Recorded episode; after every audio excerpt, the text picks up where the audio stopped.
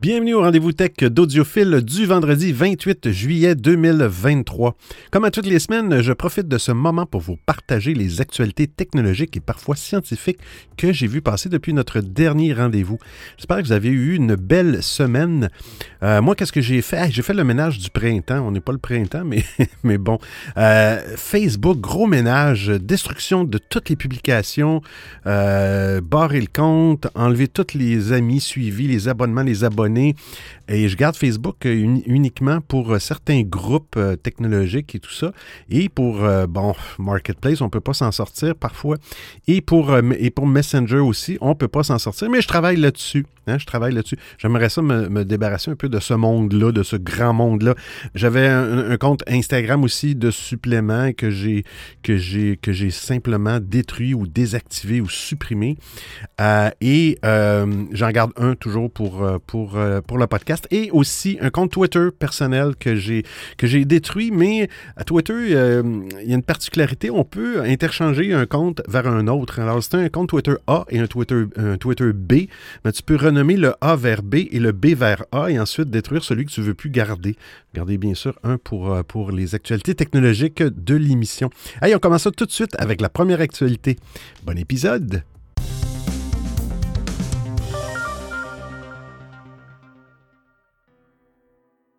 Et si la batterie du futur était celle de l'iPhone 15? Hein? On parle même, j'ai même vu cette semaine des, des, articles qui parlaient du iPhone 17. Ça va vite. Ah. Comme d'habitude, ben, les rumeurs sur les prochains euh, iPhones circulent depuis euh, plusieurs mois avant la présentation officielle. Il n'y a pas d'exception pour la série d'iPhone 15 qu'Apple devrait dévoiler en septembre. Nous avons déjà eu droit aux rumeurs sur le design, sur l'appareil photo ou encore sur l'écran. Mais si vous êtes de ceux qui se retrouvent régulièrement avec un 0% de batterie, vous serez probablement plus intéressé par les infos sur l'autonomie de ces futurs iPhones. Et justement, il y a quelques jours, des nouvelles informations non officielles sur les batteries des iPhone 15 sont tombées. Ces dernières années, les caractéristiques des smartphones ont énormément évolué. En revanche, en ce qui concerne la technologie utilisée pour concevoir les batteries, ben, il n'y a pas eu d'évolution majeure. Cependant, dans ce domaine, Apple pourrait se montrer très innovant cette année. En effet, il se murmure que pour doper l'autonomie des iPhone 15, Apple pourrait utiliser des batteries empilées, hein, en anglais des stacked batteries. Euh, selon les explications de Mac Rumors, ce type de batterie exploite une technologie de production qui permet de plier les éléments en couches et les séparateurs en zigzag au lieu d'être enroulés. L'avantage, c'est que cela permet d'avoir plus de stockage d'énergie sur le même volume, donc une meilleure densité d'énergie. Dans son article, Mac Rumors relaie une source sur Twitter, hein, sur X, RG Clouds, qui indique qu'Apple équiperait la série iPhone 15 de ce type de batterie. Outre cela, euh, Apple pourrait également une recharge filaire à 40 watts pour cette batterie, tandis que la recharge sans fil MagSafe se ferait à 20 watts. 40 watts, c'est beaucoup pour un téléphone. Et Apple ne serait pas la seule marque sur le coup. En effet, Samsung voudrait également équiper le futur Galaxy S24 Ultra, qui sortira en 2024 d'une batterie empilée. En d'autres termes, si ces informations sont exactes, la technologie pourrait progressivement devenir un standard pour les smartphones. Mais pour le moment, comme d'habitude, il ne s'agit que d'une rumeur. Hein. De ce fait, la prudence est toujours de mise. Notons aussi qu'en avril, le site coréen The Elec avait déjà évoqué le développement de batteries empilées pour smartphones chez Samsung. Alors qu'elle utilise déjà cette technique pour les batteries de voitures électriques, la filiale Samsung SDI développerait la même technique pour les petites batteries en collaboration avec deux entreprises chinoises.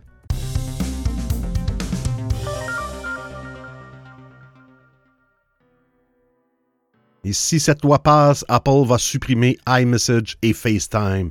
Ah là là, le Parlement britannique pourrait voter dans les prochains jours un nouveau texte de loi condamnant sans les nommer les services natifs d'Apple, iMessage et FaceTime. Cette loi vise à changer la façon dont le cryptage de bout en bout est utilisé par les applications de messagerie. À cause de cette sécurité informatique, il est très difficile, voire impossible, pour les forces de l'ordre de repérer des échanges d'images ou de contenus pédopornographiques condamnables. Pour rendre cette traque possible, le projet de loi demande aux grandes entreprises d'être en capacité de scanner les messages sur demande des autorités. Mais la mise en place d'un tel système va entraîner une baisse de niveau de sécurité dans ces applications. Si une personne est capable de scanner une conversation, tout le monde le peut aussi. Hein. Donc, euh, l'encryption de bout en bout, on n'en parle plus dans ce cas-là. C'est justement pour éviter cette baisse de niveau de sécurité qu'Apple s'oppose depuis huit semaines à ce projet de loi. La marque à la pomme a plusieurs fois exprimé son avis sur la question, ne laissant aucune marge de manœuvre aux défenseurs de cette loi. Ce jeudi, alors que le texte est sur le point d'être voté, Apple a joué sa dernière carte. La firme de A en effet menacé le Royaume-Uni de tout simplement couper les applications iMessage et FaceTime si cette loi venait à passer. Oh, la pomme assure ne pas vouloir mettre en danger la sécurité des utilisateurs. Il ne modifiera pas le chiffrement de bout en bout mis en place dans ces applications de discussion. En plus euh, d'Apple, d'autres entreprises importantes comme WhatsApp ou Signal ont montré publiquement leur désaccord avec le projet de loi anglais. En tout, ce sont près de 80 entreprises des nouvelles technologies qui ont signé une lettre ouverte envoyée à Chloé Smith, secrétaire d'État à la science et à l'innovation et à la technologie. Cette position d'Apple est assez logique avec sa volonté au cours des dernières années de faire du respect de la vie privée un droit fondamental. Mais la marque à la pomme a un passé plus complexe. Il y a quelques mois, elle a présenté un projet assez similaire au texte de la loi britannique. L'objectif était alors le même, lutter contre la diffusion et l'échange d'images de contenu pédopornographique sur Internet. Seule nuance importante, la question n'était pas de retirer le chiffrement sur les messages au sein des conversations, mais dans iCloud, le système de stockage des informations d'Apple. Face à une levée de boucliers de plusieurs défenseurs de la vie privée, eh bien, la pomme avait été contrainte de faire marche arrière, mettant ce projet au placard.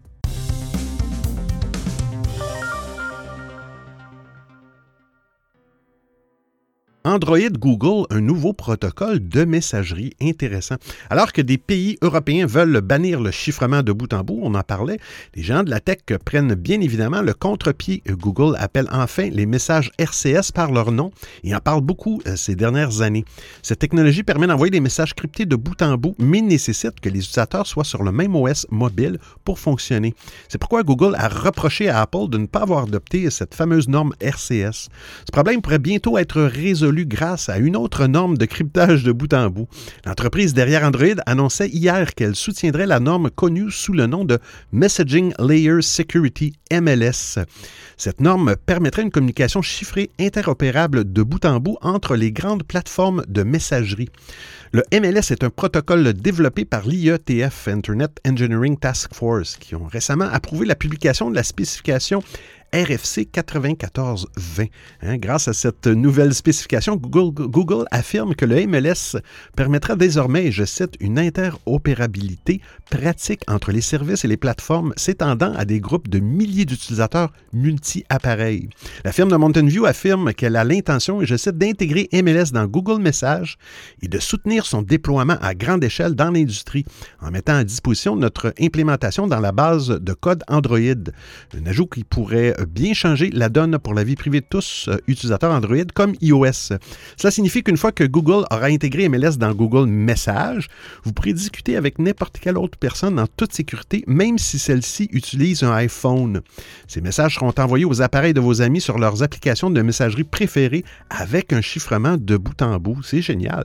Google affirme qu'il, je cite, soutient fermement les efforts réglementaires qui exigent l'interopérabilité pour les grandes plateformes de messagerie de bout en bout. Cependant, avec l'adoption de MLS par Google dans Messages, il serait intéressant de connaître son impact sur les messages RCS. Les deux normes vont-elles se superposer? Pour l'instant, mystère.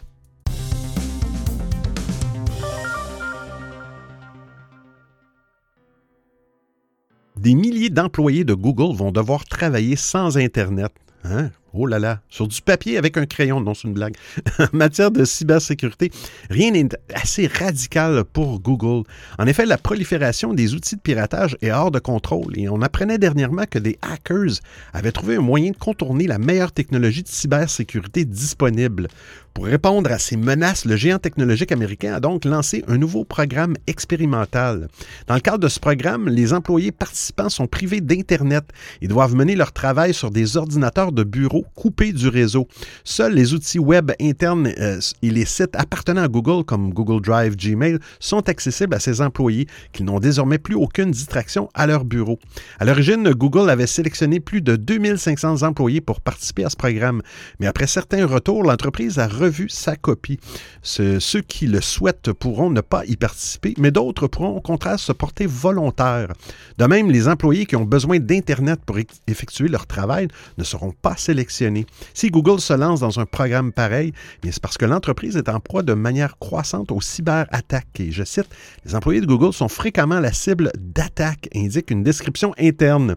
Et je cite, si l'appareil d'un employé de Google est compromis, les pirates ont ensuite accès aux données des utilisateurs et au code d'infrastructure, ce qui peut entraîner un incident majeur et saper la confiance des utilisateurs, ajoute la description. Ainsi, euh, couper la plupart des accès à Internet permet de s'assurer que les hackers et autres pirates ne peuvent pas exécuter du code destructeur à distance ou s'emparer de données. Dans la même logique, certains employés n'auront également plus d'accès racine à leur poste de travail. Cela signifie qu'ils ne pourront pas exécuter de commandes administratives ou effectuer des opérations telles que l'installation de logiciels.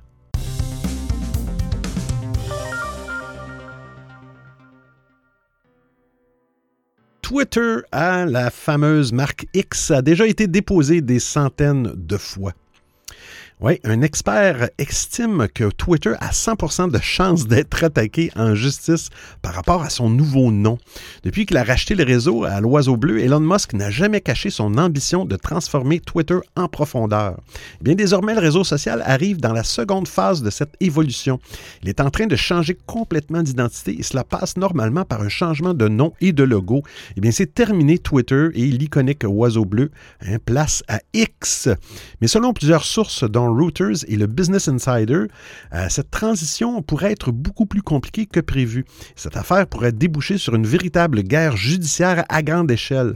Parce qu'en effet, le X semble très prisé par les marques euh, de l'autre côté de l'Atlantique. Selon Josh Gerben, un avocat spécialisé dans le droit des marques interviewé par Reuters, eh bien, le nom X a déjà été déposé par près de 900 entités dans des tas d'industries différentes. Si une de ces entreprises estime qu'une autre marque pourrait générer une certaine confusion susceptible de nuire à son image auprès du grand public, eh bien, elle a la possibilité de lui intenter un procès pour protéger ses intérêts. Et selon plusieurs experts, c'est exactement ce à, quoi Twitter s'est exposé en optant pour un nom aussi générique.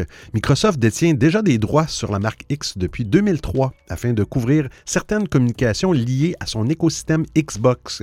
Cela concerne aussi Meta, Zuckerberg, qui a déposé la marque au niveau fédéral en 2019 pour protéger un symbole bleu et blanc Hein, ce dernier a depuis été abandonné euh, au profit d'un autre pictogramme basé sur le symbole de l'infini. C'est ce fameux 8 à l'horizontale qui est devenu le logo de la marque. Selon Gerben, il est donc très improbable que cette coïncidence débouche sur un procès. Même chose pour Microsoft qui va probablement pas attaquer Twitter pour cette raison. Mais tout dépendra de l'appréciation des différentes parties concernées. Au bout du compte, l'expert estime tout de même qu'il y a 100% de chances que Twitter soit attaqué en justice par quelqu'un sur ce terrain. Il conviendra donc de garder un œil sur cette situation hein, qui pourrait éventuellement mettre quelques bâtons dans les roues de M. Musk au moment de finaliser cette grande mutation, même si cela ne l'empêchera certainement pas d'arriver à ses fins.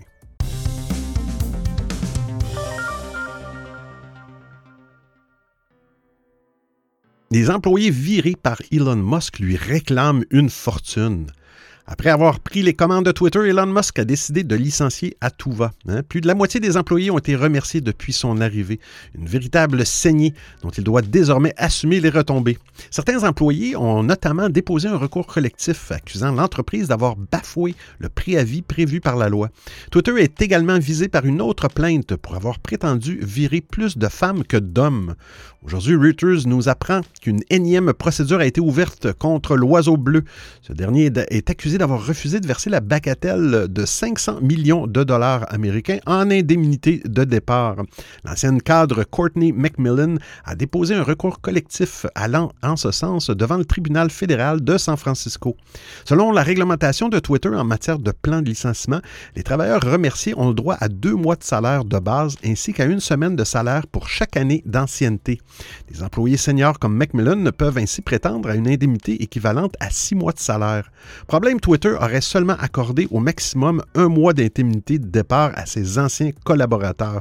Pire, certains n'auraient même rien reçu. Oh là là, M. Musk. Le réseau social aurait ainsi bafoué une loi fédérale réglementant les régimes d'avantages sociaux des employés. À noter qu'il avait déjà été poursuivi pour avoir prédûment omis de verser des indemnités de départ. Mais ces réclamations concernaient des ruptures de contrat et non la loi subventionnée sur les avantages sociaux.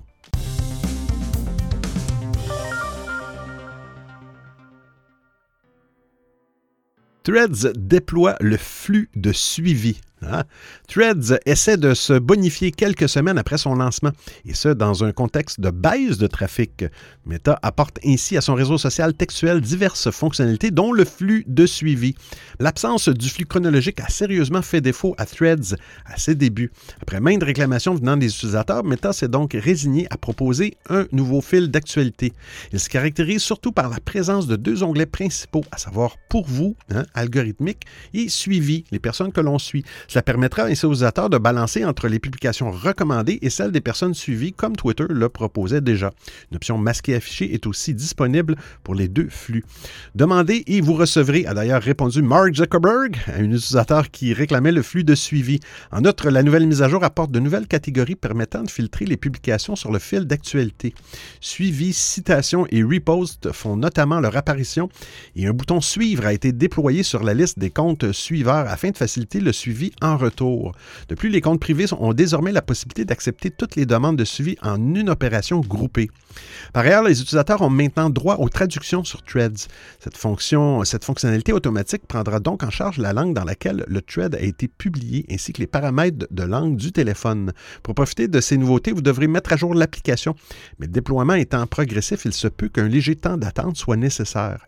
Plus à venir, c'est ce que promet aussi Mark Zuckerberg à la fin de sa publication annonçant les améliorations sur sa chaîne Instagram. On peut s'attendre alors à un bouton d'édition, hein, à l'intégration au protocole décentralisé ActivityPub de Mastodon et d'autres, et à l'autorisation de la pluralité des comptes, plusieurs comptes. Threads est toujours un travail en cours, comme l'a mentionné également Adam Mosseri, le directeur d'Instagram. Notez qu'Instagram Threads est actuellement loin des succès du début qui lui a fait franchir la barre des 100 millions d'utilisateurs en quelques jours. En effet, de nombreux médias rapportent que son nombre d'utilisateurs quotidiennement a chuté.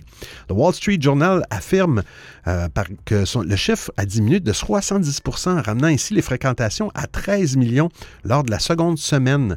Et en comparaison, Twitter se maintient avec environ 200 millions d'utilisateurs quotidiens.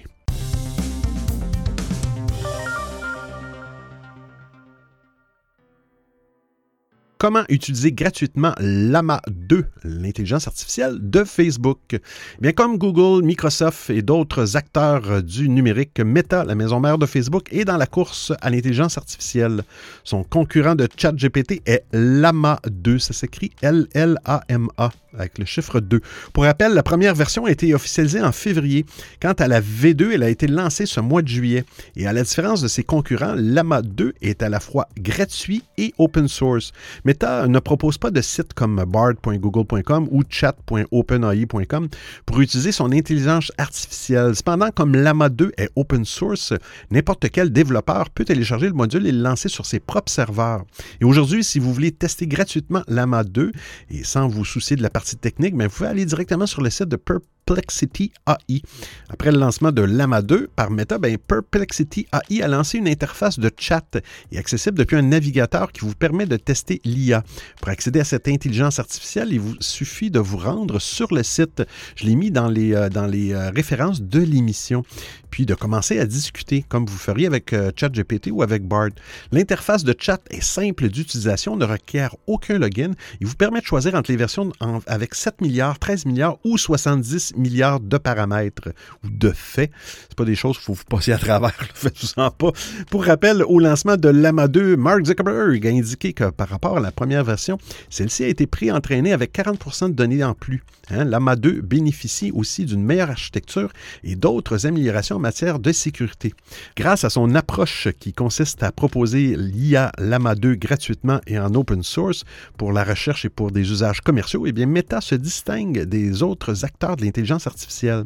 Mais Mark Zuckerberg estime que cela, et je cite, améliore également la sûreté et la sécurité, car lorsque le logiciel est ouvert, davantage de personnes peuvent l'examiner pour identifier et résoudre des problèmes potentiels. Je pense que cela débloquerait plus de progrès si l'écosystème était plus ouvert. C'est pourquoi nous utilisons Lama 2 en open source, peut-on également lire dans son annonce. Vous écoutez le rendez-vous tech d'Audiophile. Nouveauté TikTok. Twitter, qui est en train de devenir X, fait face à une concurrence de plus en plus importante. Alors que le groupe Meta a récemment lancé Threads, une alternative liée à Instagram, une autre grande plateforme empiète sur le territoire du réseau social d'Elon Musk, TikTok. TikTok est une plateforme focalisée, juste le goût aujourd'hui, euh, sur le contenu vidéo. Mais afin de donner plus de moyens d'expression à ses utilisateurs, bien celui-ci vient de lancer un nouveau format de publication qui permet aux utilisateurs de poster du texte sans photo ni vidéo. Si la nouvelle fonctionnalité est déjà disponible sur votre appareil, l'app TikTok vous proposera une nouvelle option texte en plus des photos et des vidéos lorsque vous ouvrez la page de création de contenu. Quand vous sélectionnez le type de publication texte, vous affiche un champ de texte sur lequel vous n'avez plus qu'à rédiger votre publication. Comme avec les vidéos, vous aurez la possibilité de publier votre publication texte avec du son et avec des hashtags ou des identifications. TikTok propose aussi différentes options pour personnaliser l'affichage du texte, comme la possibilité de personnaliser le fond, la couleur du texte ou encore la police. Depuis qu'Elon Musk a racheté Twitter, et oui, des internautes recherchent des alternatives aux petits oiseaux bleus. Ainsi, régulièrement, les plateformes comme Mastodon, Blue Sky observent des hausses de trafic. Threads, l'alternative proposée par Meta, a dépassé, hein, on le sait, les 100 millions d'inscriptions en quelques jours. Mais avec son nouveau format texte, TikTok surfe à son tour sur cette nouvelle tendance. Mais reste à savoir si l'audience sur ce réseau social sera intéressée par ce type de publication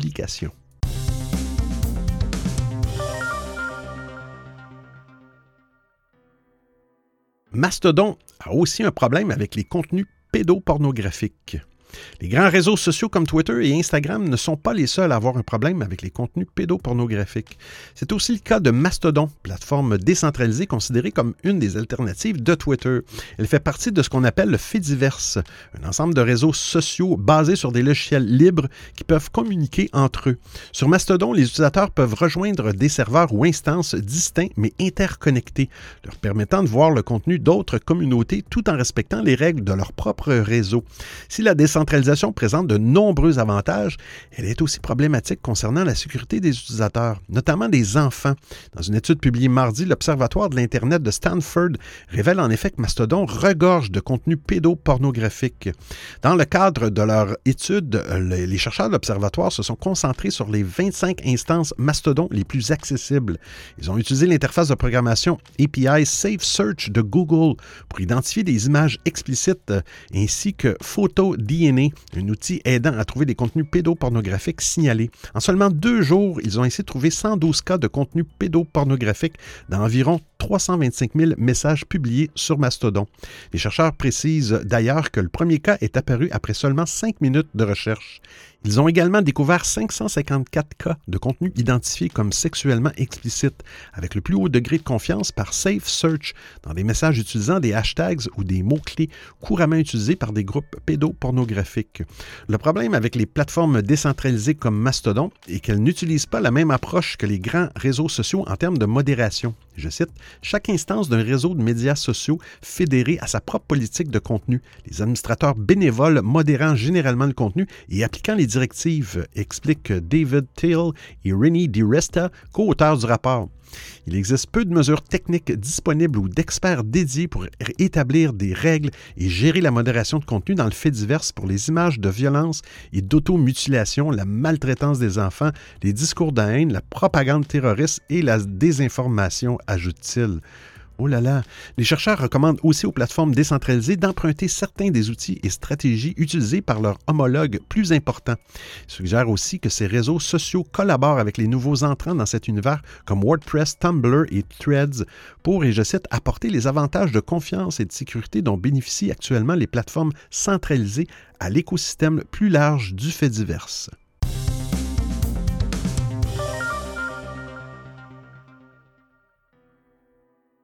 Nouveauté Netflix qui met fin à vos soirées de zapping. Vous avez parfois du mal à vous retrouver parmi l'énorme quantité de contenus divers et variés composant le catalogue de Netflix. Vous n'êtes pas le seul. La fonction que Netflix présente aujourd'hui va vous permettre de personnaliser votre profil et de mieux vous y retrouver dans votre catalogue de contenus.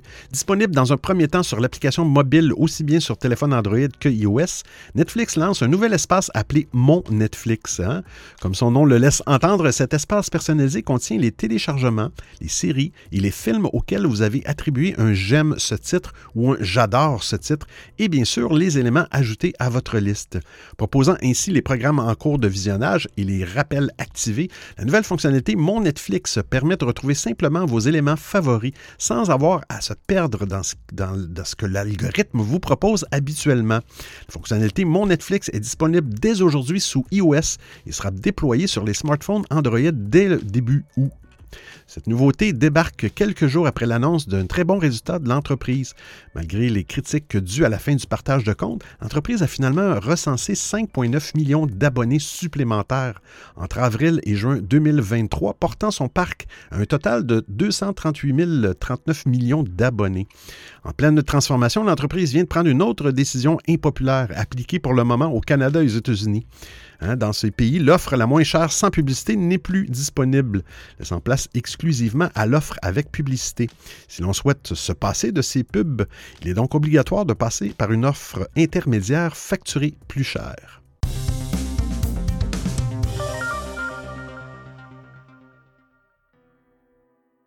Une ado est retrouvée par le FBI grâce à sa Switch.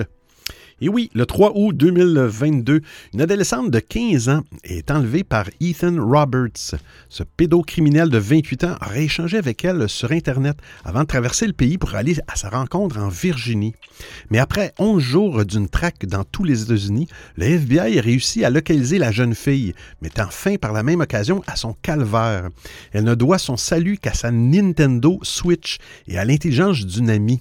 La console de jeu avait été le seul objet qu'elle avait réussi à embarquer avec elle lors de son kidnapping cours de son enlèvement, elle se connecte à Internet avec sa console. Elle ne pense alors même pas pouvoir être localisée, mais espère plutôt échanger en ligne avec ses amis. Eh bien, lors de la connexion de la console à Internet, une de ses proches reçoit une notification sur sa propre console. Ce système a été mis en place par Nintendo et d'autres constructeurs pour permettre aux personnes se connaissant de jouer ensemble. Alertée par cette notification, elle prévient les autorités. Eh bien, le FBI n'a alors besoin que quelques heures pour localiser la console et envoyer une équipe sur place.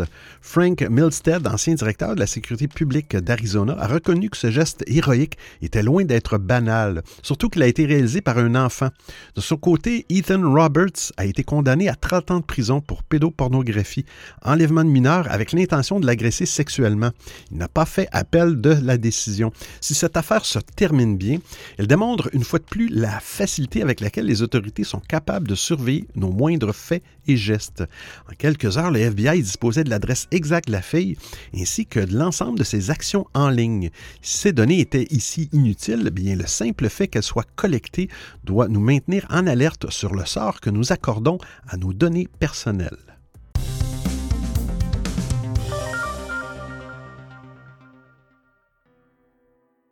Tesla veut partager son logiciel de conduite. Tesla s'est toujours montré généreux avec euh, les autres constructeurs de voitures électriques. Elon Musk a non seulement déjà partagé gratuitement une grande partie de ses brevets avec ses concurrents, mais ouvre aussi actuellement son réseau de superchargeurs aux autres voitures électriques. D'ailleurs, de plus en plus de constructeurs automobiles adoptent le fameux connecteur de Tesla, qui est en passe de devenir la norme dans l'industrie. L'une des choses que Tesla ne compte pas partager gratuitement, eh c'est sa technologie de conduite entièrement autonome, le Full Self-Driving, le fameux FSD, qui est encore en mode bêta en Amérique du Nord, mais devient encore plus efficace et sûr à chaque nouvelle mise à jour. Tesla semble ne pas vouloir garder cette technologie pour lui, Elon Musk euh, ayant annoncé qu'il s'apprêtait à la licencier pour d'autres constructeurs. PDG de Tesla, Elon Musk, a confirmé que le constructeur automobile était, je cite, en discussion avec un constructeur automobile majeur sur l'utilisation de la FSD de Tesla. Je tiens à insister sur un point très important, à savoir que comme pour la norme de recharge nord-américaine, nous ne concédons pas de licence. Nous la mettons simplement à disposition, mais nous sommes tout à fait disposés à concéder des licences pour notre logiciel et notre matériel de conduite entièrement autonome à d'autres constructeurs automobiles précise le milliardaire. L'identité de ce constructeur automobile n'est pas encore clairement établie, mais les discussions se poursuivent. Il est probable que nous en entendions parler lors de la prochaine réunion des investisseurs.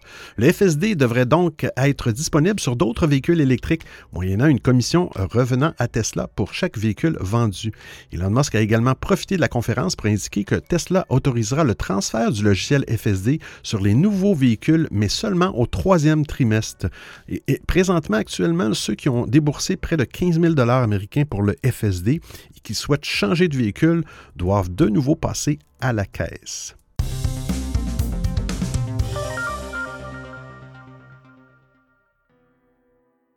Où va tomber le satellite européen ce vendredi, aujourd'hui même? Hein, Je n'ai pas vu de, nouvelles passer. Ce vendredi, l'Agence spatiale européenne, aujourd'hui, se lance dans une expérience inédite. Elle va tenter de faire revenir un satellite dans l'atmosphère en contrôlant sa trajectoire.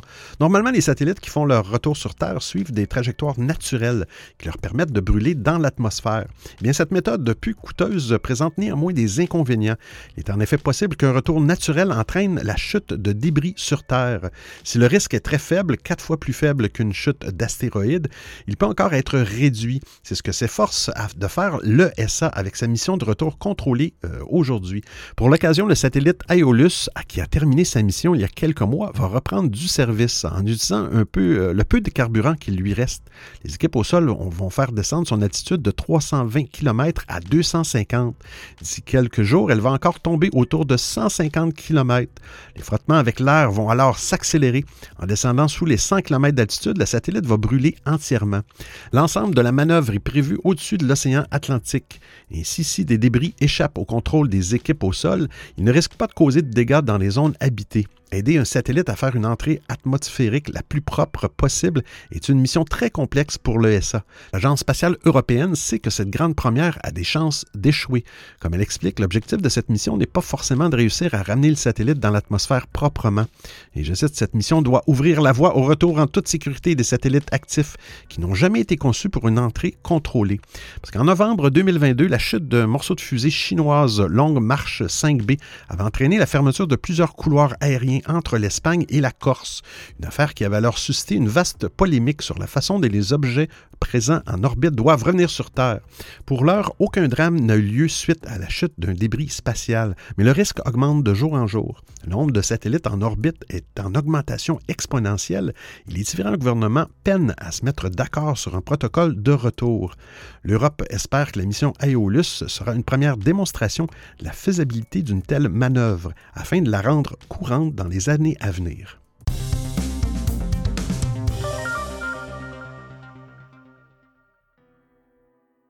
Il sera bientôt possible de se faire pousser des dents toutes neuves l'odontologie s'approche rapidement d'une petite révolution. D'après le quotidien japonais de Mainichi, une équipe de recherche nippone est actuellement en train de faire de beaux progrès sur une technique qui permet de faire pousser de nouvelles dents toutes neuves. À l'origine, l'idée était de soigner l'anodontie, qui se caractérise par une absence génétique ou congénitale d'une ou plusieurs dents. Elle touche environ 1% de la population et est particulièrement lourde à porter, en particulier pour les cas extrêmes. Peut évidemment gêner la mastication et la déglutition mais elle peut aussi provoquer de gros troubles du langage chez les jeunes enfants, avec tout ce que cela implique pour la suite de leur développement. La tête pensante de ces travaux est Katsu Takahashi, un spécialiste en médecine dentaire. À l'époque, la recherche venait tout juste d'identifier un gène qui, une fois muté, faisait varier le nombre de dents chez les rongeurs. Contrairement à certaines espèces comme les requins, euh, chez qui de nouvelles dents poussent tout au long de la vie, il y a deux générations de dents qui émergent chez la plupart des mammifères en temps normal. Certes, il y a bien quelques exceptions comme les éléphants et les kangourous, mais en général, ces espèces, dont les humains, hein, doivent se contenter de dents de lait puis de dents définitives. Pourtant, certaines personne souffre d'hyperdontie, qui se traduit par l'apparition de dents supplémentaires. Et chez un tiers de ces patients, cette hyperdontie peut se manifester par la croissance d'une troisième génération de dents. Ces travaux ont permis de démontrer qu'il y avait effectivement une troisième série de petites bulbes dentaires chez les humains. Leur croissance aurait cependant été inhibée au fil de l'évolution. En partant de ce constat, Takahashi a cherché une manière de lever ce frein biologique. Il a mis le doigt sur un élément très important du puzzle, une protéine baptisée USAG1. Lorsqu'elle est présente, cette protéine limite le nombre de dents qui se développent. Bien, dans la foulée, il a réussi à prouver que cette même protéine, qui inhibe la croissance d'une troisième génération de dents. Il a donc cherché à bloquer l'action de cette protéine pour permettre à de nouvelles dents de pousser normalement. En 2018, les travaux ont produit leurs premiers résultats concrets. Avec son équipe, Takahashi a développé un anticorps spécialisé dans le blocage, blocage d'USAG1. Après l'avoir administré à un groupe de souris atteintes d'anodontie, ils ont constaté que de nombreuses nouvelles dents parfaitement identiques aux précédentes avaient commencé à pousser. Il s'agirait d'une sacrée révolution en odontologie et ça ne concerne pas uniquement les personnes atteintes d'anodontie. De nombreuses personnes qui ont perdu des dents à cause des caries ou d'autres pathologies, comme certaines formes de avancées de diabète, pourraient les récupérer avec un simple traitement Takahashi et ses équipes vont donc lancer un essai clinique qui va démarrer d'ici la fin du mois de juillet. Première étape sera de vérifier si ce traitement est sans danger. C'est pas mal important. S'il parvient à le prouver de façon satisfaisante, mais il prévoit ensuite tester l'anticorps sur de vrais patients. Alors j'espère que vous appréciez le format et le contenu de l'émission. Si vous avez des suggestions d'actualité, des commentaires, vous voulez m'envoyer un message audio ou simplement me payer un café, eh bien c'est très simple. Vous trouverez tous les liens sur www.audiophile.com. Il y a même une section nommée Docu, le rendez-vous tech d'audiophile intégral avec l'ensemble des références web ou liens URL. Et je vous remercie de m'avoir prêté vos oreilles pendant l'écoute de cet épisode. Et c'est terminé pour aujourd'hui. Hey, la semaine prochaine, ça va faire, le prochain épisode, ça va faire deux ans, hein, jour pour jour, que je fais cette émission, je produis cette émission euh, toutes les semaines, quand même, quand même. Mais j'adore ça. J'espère que vous aimez le contenu et que ça vous apporte quelque chose. Des fois, j'essaie de, mettre un petit peu d'humour parce que des fois, c'est drame, hein, des actualités technologiques. Mais bon, Allez, restez de bonne humeur puis soyez pas tristes parce qu'on se retrouve la semaine prochaine pour un autre épisode du rendez-vous tech d'Audiophile. D'ici là, portez-vous bien. Ciao, ciao tout le monde.